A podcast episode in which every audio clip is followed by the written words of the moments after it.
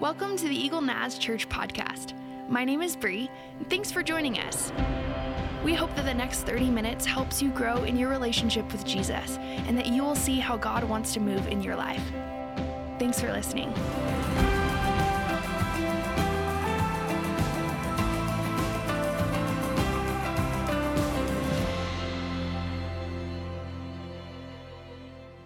It's such an honor to be here. Let, us just be honest. Um, relationships are difficult, aren't they? I mean, it'd be really easy to live an invitational life if it was just you, right? And if people were like you, and they dressed like you, and they liked the same teams as you, and they voted like you, and they had the same beliefs as you, right? It'd be really, really easy. But let's just be honest. Like, people, people are weird. People are really strange. And, and, and sometimes it doesn't matter where you are, you're just interacting with people, and um, yeah, it's just, it's just, it just gets hard, right? And, and, and sometimes it's by the team that they root for, sometimes it's by their unique complexities. I, I like the way that my dad um, spoke about this. I remember I brought a girl home uh, for dinner one night from college, and then she went off and, and was with her family. And, um, and I, I, I was so excited to get my dad's take on what he thought of this girl. And he goes, uh, it, it doesn't matter. And I said, What? It does. I want your like validation. He goes, No, no, I think you're just looking at this whole thing called relationships wrong. I said, like, what do you mean? He said, you got to understand, every person you meet has crazy in them. and you just have to find who's crazy you can live with and not wake up every morning trying to fix and change. Find that person, marry them as quick as possible. But I, have thought about this, right? Because every person we encounter has got a little crazy in them. And just look to the person to the right of you and say, You got crazy. You got crazy. Poor guy walking into church right now, just everyone's looking at him. But uh, you got crazy, right? And, and, and some of it is, is, is kind of adorable, some of it's kind of obnoxious, but we've got crazy.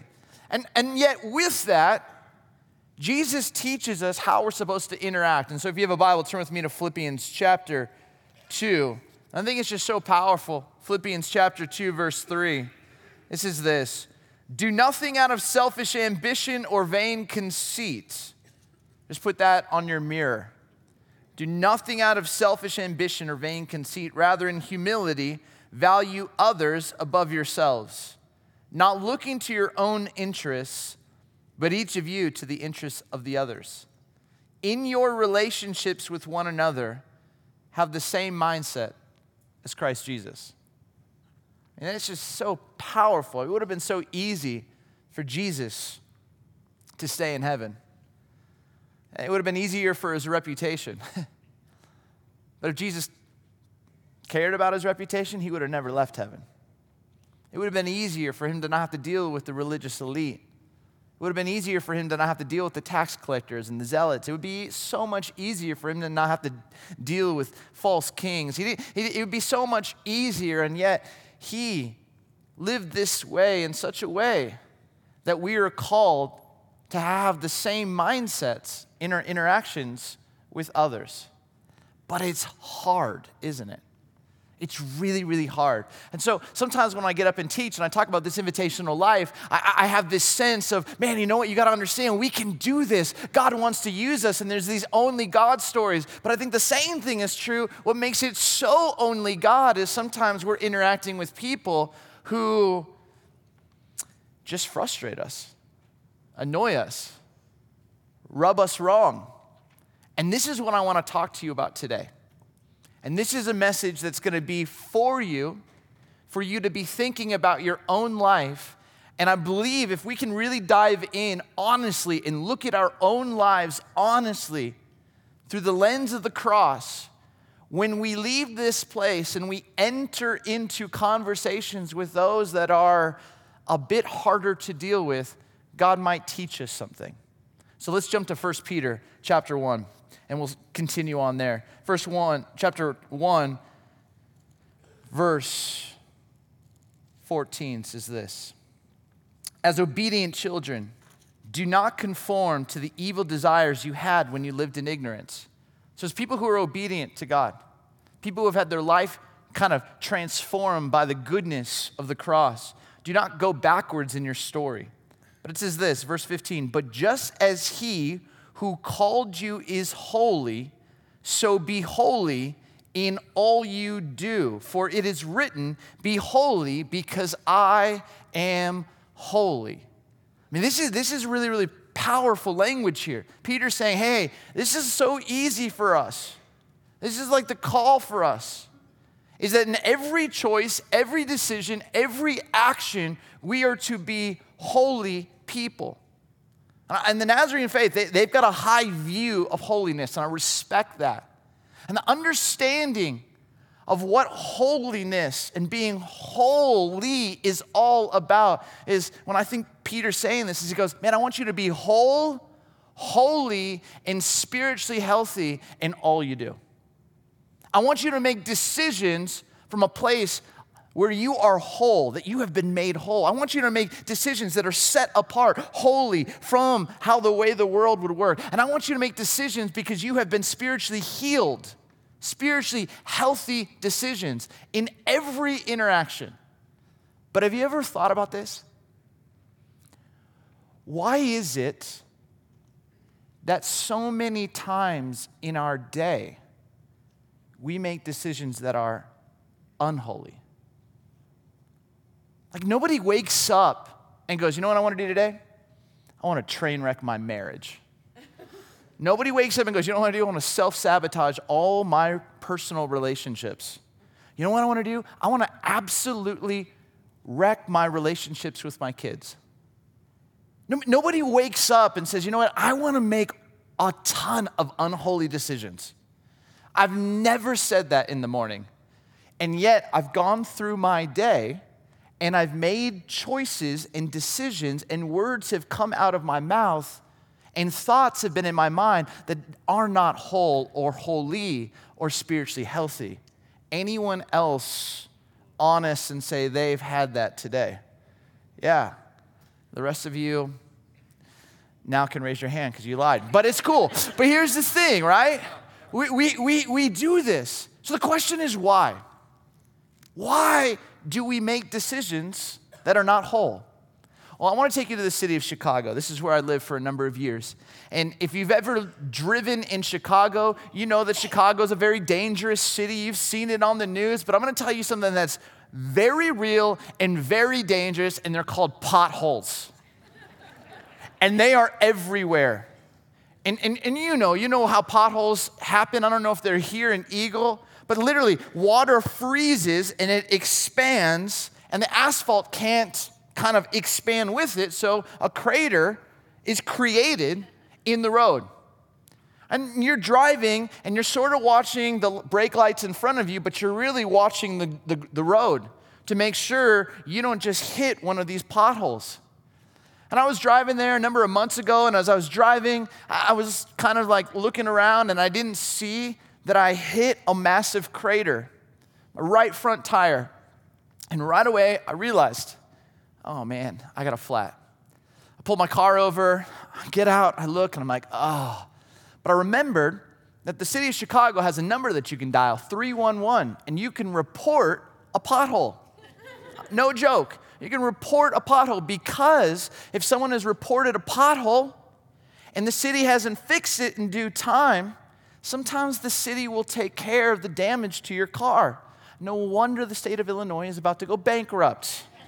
So I call 311 and I'm praying and asking God, God, clerical error, please, please. Lady picks up. I tell her where I'm at. She goes, Sorry, you're the first one to report it. I'm like, Oh man. But the teacher in me keeps the conversation going. And I'm, I'm sitting already waiting another 45 minutes for the tow truck driver to leave the donut shop and come get me, but it's cool. But I'm just sitting there for, for 45 minutes anyway, and I'm, I'm, I'm talking, and I said, Hey, ma'am, um, you've got your own number 311. I don't know any other city that I can dial 311 and report a pothole. So, how many potholes are in this city of Chicago that you have like fixed? She's like, That's a fascinating question. I said, Well, thank you. That's very kind of you. She goes, The Chicago Tribune just did a story on, on how many potholes we filled in from January 1st, 2018 to March 22nd, 2018. Do you want to guess? And I said, No. But she said, No, no, please just guess. And so I said, Okay, 15,000. She goes, A little bit more. I said, 20,000. She goes, A little bit more. I said, 25,000. She goes, A little bit more. I said, Ma'am, this is like my conversations with my dad. He already knows the answer. Just tell me. She goes, Okay, we have filled in, in less than 100 days, 190,000 potholes. She goes, If you go to our website, we even have a pothole tracker. No joke. Look at this. They literally show their work. So now I'm really curious, and, and, and I'm beginning to think to myself, you remember like when you were a kid and you got to bring your dad or your mom to work day? And you're sitting there I just, I just started thinking about this, and this is not going to be funny to any of you but me, but it's okay. I got a mic. And so, like, I'm sitting here and I'm like, I'm thinking about this as I'm talking to this woman, like, just first grade. Little Timmy comes up and he's like, Hi, I'm Timmy. And this is my dad, Khalil Mack. He plays for the Chicago Bears. And everyone's like, Oh my goodness, that's so cool. All right, Jimmy, um, what does your dad do? Hi, guys, I'm Jimmy. This is my dad he runs the pothole tracker on the website. And they're like, oh my goodness, that's you. You know, like I just had like this bizarre vision of this. But, anyways, they show their work. I asked the, I asked the woman, I say, hey man, please, please help me understand. So what do you do? Like your team like goes out, you got some extra asphalt, you just fill in some holes? She goes, yeah. And then we kind of click the blue bot circle and we move on to the next one. 190,000. She goes, yep. And they keep coming. I said, Thanks be to Chicago. Here we go. And so I, I started thinking about this like, does this, does this happen all the time? And she goes, Well, sometimes we, we go there and we realize, man, there's, this isn't caused by inclement weather. This wasn't caused by water that froze. There's actually something happening that's underneath the surface a leaky pipe, some kind of erosion that's happening underneath.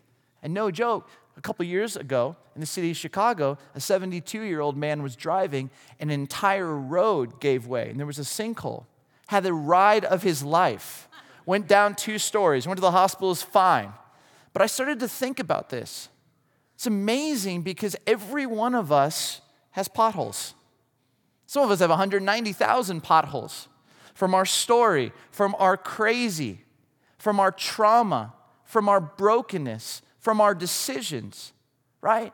And sometimes sometimes you can have moments in the morning right where you are just in the word and you're playing some worship music and you had some strong black coffee and you were drinking your coffee singing your worship and you spent time in the word and, and you're, you're getting in your car and you're driving to work or driving to drop your kids off and all of a sudden some guy cuts you off. And any other moment when you didn't have time with Jesus and you didn't have your coffee, you might have said something. But because you had your coffee and because you had time with Jesus and because you had your worship plan, you just said, hey, it's okay. Grace. Grace to you. Even though you don't care about my family or care about me, grace for you. You're able to just give that away. It's like almost some asphalt covering up that pothole. But there are other potholes that we have that if we do not tend to in our own story, they will quickly become sinkholes. And they will become sinkholes for others. People will get close to you, and all of a sudden they get close to you and somehow get close to your pothole. And, and you never dealing with this area in your life. And all of a sudden you begin to make decisions and choices. And there's this thing about sin there's always collateral damage, it never just affects you. And really, when you think about the word sin in the original language, it means to live less than you were intended, less than who you were created, less than. And the truth is, for many of us, when we've made decisions that are less than what God intended of us, we try to fill that less than with something to make us feel okay. And this, this gets really, really difficult. And so, what I want to do today is I want to talk about this because I had this amazing experience a number of years ago when I was living in California and I was working. I had a coworker who reminded me of someone who deeply wounded me. I don't know if you have that in your marketplace, in your family, in your neighborhood, in your school. But someone gets close to you and they remind you of somebody who hurt you. They remind you of an old pothole. And so I go home and I tell my wife, I say, hey, babe, I gotta tell you this story about this guy. And I'm looking for a little bit of marital support, a little backup. I'm looking for her to jump on the bandwagon of not liking this person. And when I lay the whole thing out and I have pleaded my case, you know what our first response is? Isn't God so kind? Like, what are you talking about? Isn't God so kind? I'm like, what do you, what do you mean he's so kind? God's so kind because you have spent so many years not dealing with this pothole that he keeps bringing people into your life until you honor its truth. And I looked at her and I said, Get behind me, Satan. I did not say that. But here's the thing here's the thing. She was right right? Because sometimes we look at difficult people who are obnoxious to us, difficult people who get close to us, difficult people in our lives, and literally, let's just be really, really honest, they're getting close to a pothole. And maybe God is being so kind to actually use that person to help show us that we need to be made whole in this area. And this is what I want to talk about today. I want to help you get to what I call the thing beneath the thing. And this is my hope. My hope, and steal this in your marriages. Because it's never about the toilet seat being up, and it's never about whatever the argument is, right? There's always a thing beneath the thing in this conversation.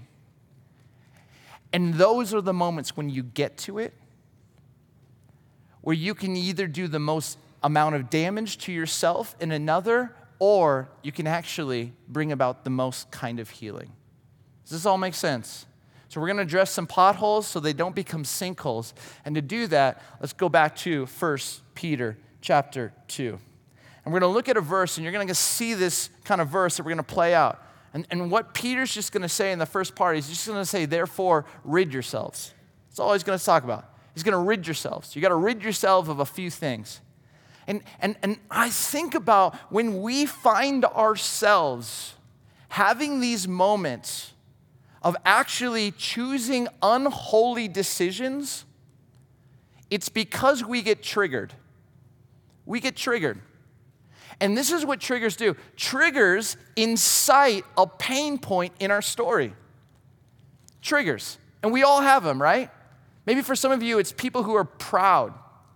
Maybe for you, it's somebody who believes something different. Maybe for you, it's somebody who voted for, for somebody different than maybe you would have. Maybe for you, it's someone who has a different theological idea on this concept or theory. Maybe for you, it's someone who dresses a certain way. Maybe for you, it's someone who reminds you of somebody who hurt you. But do you understand? Every person that we interact with, there is a potential that they will trigger a, point, a pain point in your story. And you've got to understand is when you get triggered, you're going to go somewhere. You are going to go somewhere because you're going to feel less than and you're going to want to make yourself feel better. And this is what I've found in almost 20 years of pastoring and sitting with young people, sitting with parents, sitting with grandparents, pastoring larger congregations, sitting with people, mentoring people. And it always comes back to these potholes these pain points in our stories, these places that we've pushed away. And I believe that God is so kind that He's going to be so relentless in pursuing you so that you will become whole, holy, and spiritually healthy. So let's go back to 1 Peter chapter 2, 1. He says this, therefore rid yourselves of all malice and all deceit.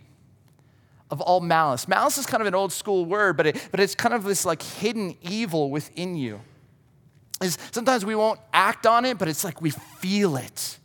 We long for something bad to happen to that person. Or the word deceit. and deceit is hiding from our true self. And one of the first places that we will go takes us back to the garden is where we get triggered and we all go into hiding. And many of us, when we go into hiding, we are just escaping the pain in our story. You remember in Genesis chapter 3, the man and the woman, they take of the fruit because they believe that God's holding out on them. And the woman eats, she gives some to her husband, he's like, free food, and he eats. And all of a sudden, they, they, they feel this sense of anxiety and shame, and they realize that they're naked.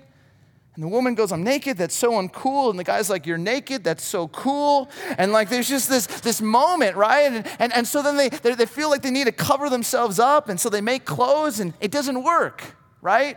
Because we, we all have that. We have moments where anxiety and shame happen in our story and in our life, and we try to cover it up. We might cover it up with eating, we might cover it up with drinking, we might cover it up with pills. We might cover up with going maxing out our credit card, but we all try to cover that feeling up, hoping it will take where we feel less than and make it better. And then the scripture says that God was walking in the cool of the day, and they hear God walking, and they go and they hide, and it's the first game of hide and seek ever. And it's crazy. I, I don't know if you like the game of hide and seek, but if you remember playing it, nobody ever wanted to, to say, hey, I'll seek. Everybody wants to hide. Why? Because it's the human condition. We're good at hiding. I remember I grew up going to this, this school that was connected to this church, and in seventh grade started going to youth group, and the building was like this. And a big building, and I loved it. And, and one night, we got to play hide and seek. And it was just so fun. And then fast forward a number of years, I got to be intern at this church. And I decided to do a junior high all nighter. Please, for the love of God, don't ever do this. but my whole idea was I was just going to give these kids like Jolt soda and just let them drink it. And then I thought they'd have like a total crash and burn at 2:30. It was a terrible idea. But at about 2:30, these kids go, "Can we play hide and seek?" And I'm like, "Sure." So these kids start running off in the building. And I know this building. I grew up in this building. And within 15 minutes, I got all these kids nailed. I knew where they were, got them all. And then there was about six junior high girls who came up, and I could see that they were crying. And I'm like, what's going on? Where's Tony? We can't find Tony. And you gotta understand, Tony was an eighth grader who was about four foot six, and he was dating a sophomore in high school. Legend, okay? Just straight legend right there. He already had man voice. He had a deeper voice than me, like, hey, Steve. And I'm like, how do you have this? You're four foot eight in eighth grade. How are you dating a sophomore? I don't even understand this. I couldn't find this kid. In my mind, I'm like, if he went to Taco Bell and snuck out, this kid's done. But then all of a sudden, I go, I know where he is. And so I start walking through the fellowship hall. I walk through the kitchen area. I walk through a classroom, walk down a long hallway, and I walk right into the sanctuary. And as I walk in the sanctuary, I got 24 students behind me. And I'm walking closer and closer, and this is what I hear. Oh, buh, buh, buh, buh. Oh, buh, buh, buh, buh. And I'm like, what in the world? Like a squirrel in the AC unit. I get closer and closer to the stage, and that noise gets louder and louder. Oh, buh, buh, buh, buh. Oh, buh, buh, buh, buh. I walk up on stage, and on our stage, we had a baptismal, which was like a hot tub. And I walk up and I get closer, and as I look into this baptismal, there's Tony on his knees with a straw, snorkeling in the baptismal. And I look at this kid, I'm like, what are you doing? And there's moments you gotta understand, students, that we as parents, we laugh inside because you're creative and you're funny. But we can't show you that at all. We will never show you that. And I just said, Get out of that. That's holy water. And he's like, I always wanted to be baptized. I'm like, I'm going to crush you. Um, I didn't. But I just always think about this, right? God's walking in the cool of the garden. And you know what he says? Where are you? He doesn't come across mad or angry. God asks three words Where are you? And he's not like, Now, where's your GPS location, Adam and Eve? He knows where they are. He knows what he's asking is, where is the image I put? Where is the potential? Where is the best version of you? Why are you hiding? Question for you to wrestle with right now is when you get triggered, where do you tend to go to escape the pain in your story? Online? On social media? Do you go and buy something? And, and, and here's the thing we all do it. We all hide in some capacity. But what we're doing in this moment, instead of being honest and real about the pain point and seeing what God can do, what we're doing is escaping it and prolonging the opportunity to receive healing. Where do you go? And where you go, you deceive yourself and you deceive others. Let's continue on. Back to, to chapter 2. It says, Therefore, rid yourselves of all malice and all deceit, hypocrisy, and envy. The second place that many of us go when we get triggered, we can go into hiding. The second place we go is in insecurity. And it's the stories we tell about ourselves. And, and many of us do this. And, and, and kind of a way that I think about it is with hypocrisy and with envy. Hypocrisy is, many of you might know this, but it was taken from this word actor. And in Greek culture, in the city of Ephesus, they had amphitheaters and auditoriums that sat 25,000 people. And they'd have one person acts. And what they would do is they'd come on stage with a backpack and they'd have multiple masks. And they would put on a mask and they would perform and become a persona for, some, for the crowd. And then they would put a different mask on and be a different voice and a different persona. And this idea of hypocrite became people who could wear masks. And oftentimes, when we get triggered, all of a sudden, for some of us in this room, we tell a story about ourselves that we're not good enough. And we start to play really, really small. And when we start to play really, really small, we just put on this mask. I'm not enough. And for some of us, when we get triggered, the insecurity in the story we tell about ourselves is they see that I'm not good enough. And so some of us power up. And we put a mask and we kind of just rage and we kind of act like we have it all together, and pride comes out. And we start to perform or, or, or we start to please or we start to pretend or we try to act like we're perfect and know it all. And all of this is just leading us into decisions that are unholy. And people watch this, people see this, and people look at this and go, Do I want that for my life? This is so dangerous. For some of you, when you get triggered, do you start to tell a story about yourself and make yourself smaller? Or do you tell a story about yourself and try and power up? Because when this happens, man, it can get so dangerous. Let's go back to the scriptures. And it says this Therefore, rid yourselves of all malice and all deceit, hypocrisy, envy, and slander of every kind.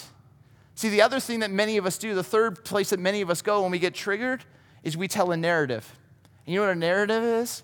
It's the stories we create about others. Because when we get triggered, someone sees a pothole within us and what happens? We don't want anybody to see that we're not okay or perfect, and none of us are. And so we create a narrative about another person. I call this Play-Doh theology. And what this is, is where we literally start to shape and form another person, another race, another team in our image, and we don't call out the image of God in them. And what this ends up doing is we start to show the rest of other, the world and other people this is who this person really is. And we get people to buy into it. And literally, all it is is because some person got close to our crazy and we don't have the tools to deal with it, so we create narratives. Does this all make sense? Do you see how this happens? And what this does is it really affects our ability to reach our friends, our family. It really affects our ability to live a life that is just so, so compelling. And on the outside, we might look like we have it all together. But on the inside, people see, I don't know if they really believe. I don't know if they're really living what they're preaching. Let's take this even farther. The Wall Street Journal, a couple months ago, I don't know if you read this, but you know what the number one kind of fashion that is on the rise right now? Athleta leisure. Lululemon, Athleta, Under Armour, Nike. And, and many women and men are wearing these clothes. They're very tight pants and, and, and, and really like athletic shirts. And here's why because when you wear this, everybody thinks that you've just gone to the gym. you haven't. And they're like, that person's healthy. That person's healthy. They're really comfortable clothes. But what it gives off is the story of I put this on, I may go to the gym, I'm probably not going to the gym, but everybody thinks I'm going to the gym. and I think we have to understand that just because we know certain facts about Jesus is different from actually living. And like Philippians says, in all of our relationships, having the same viewpoint that he had. Uh, let's take this even a little bit farther. February 17th, 1963, there's a child that was born in Brooklyn, New York. His family moved to North Carolina. He grew up. And he grew up in a, in a family. He loved the game of baseball. He played a ton of sports. He loved his dad, loved his grandfather. He tried out as a basketball team, as a, as a, as a junior, as a sophomore, and he got cut at Laney High School. As a junior, he makes the team. As a senior, he's an All American.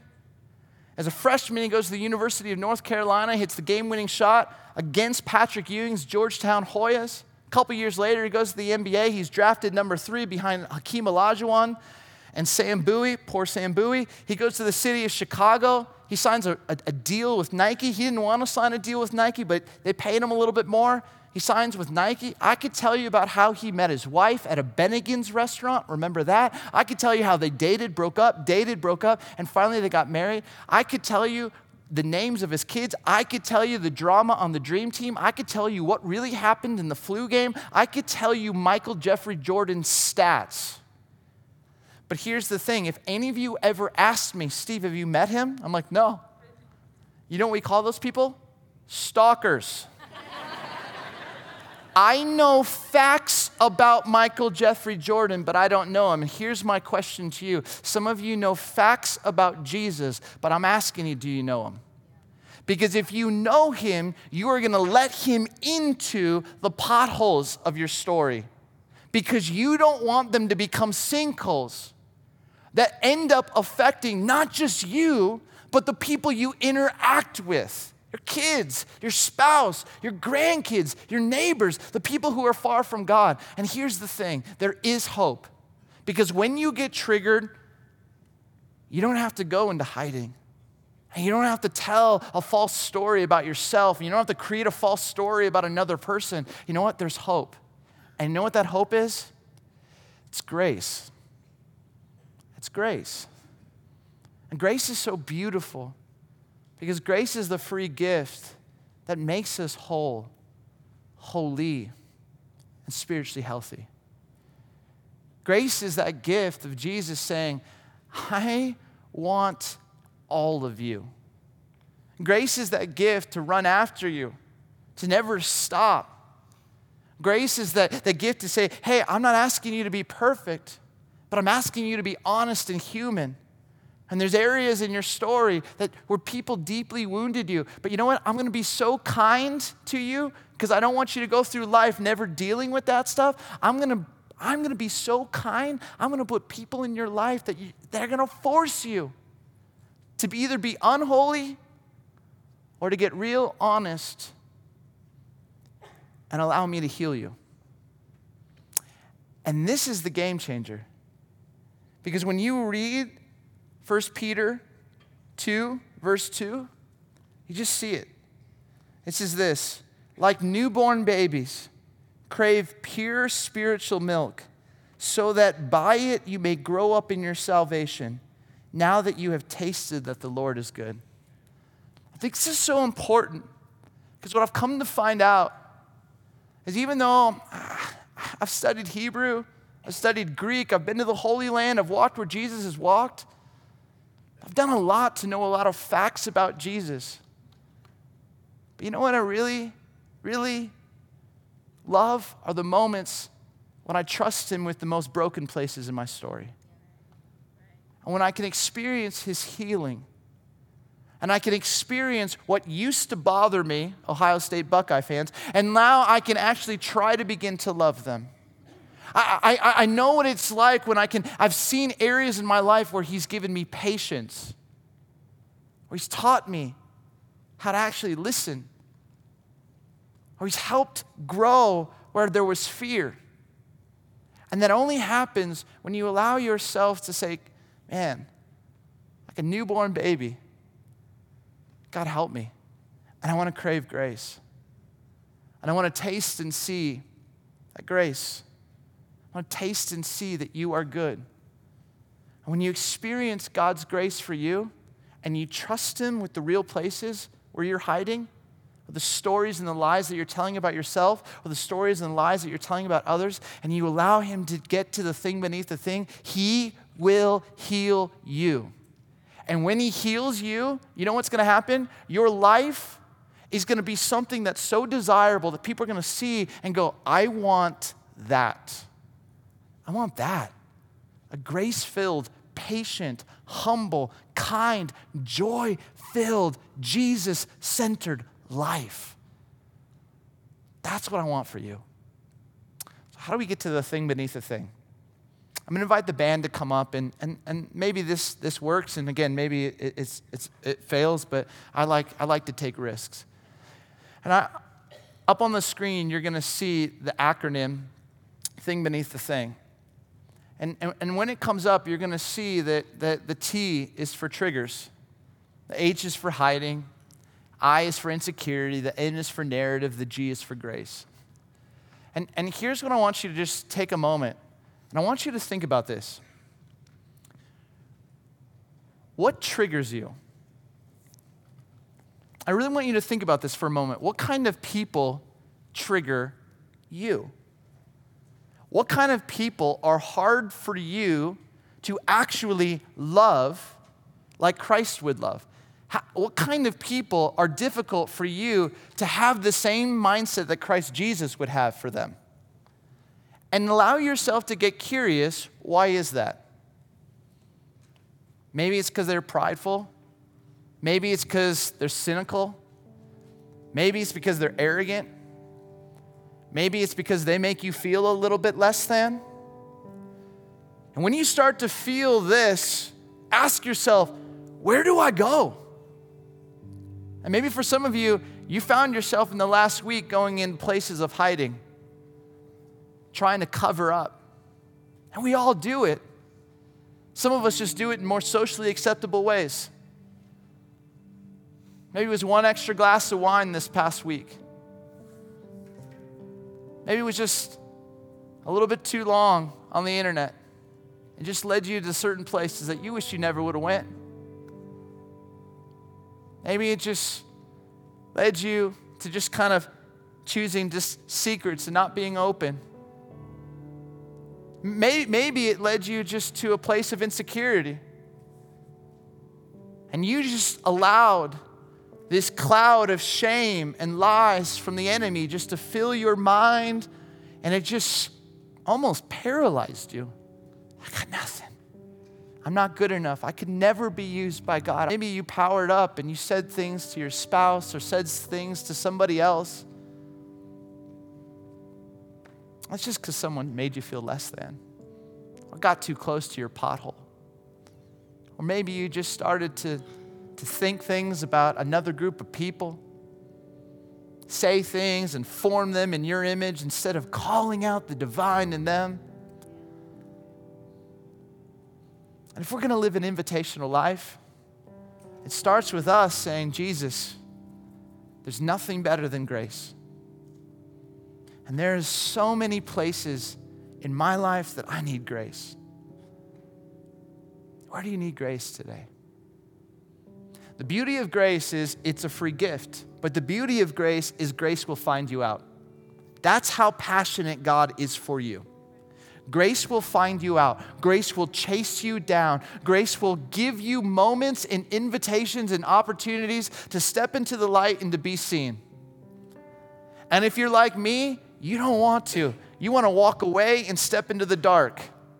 You don't want the spotlight on you because when the spotlight's on you, everybody can see the gray and they can see the chimple. They can see the parts of me that I don't want people to see. But until you trust grace, that God is with you and God's for you, you're not going to be able to experience the healing. And when you experience the healing, you will be someone who has been made whole and holy and spiritually healthy. And that's what our world is desperate to see.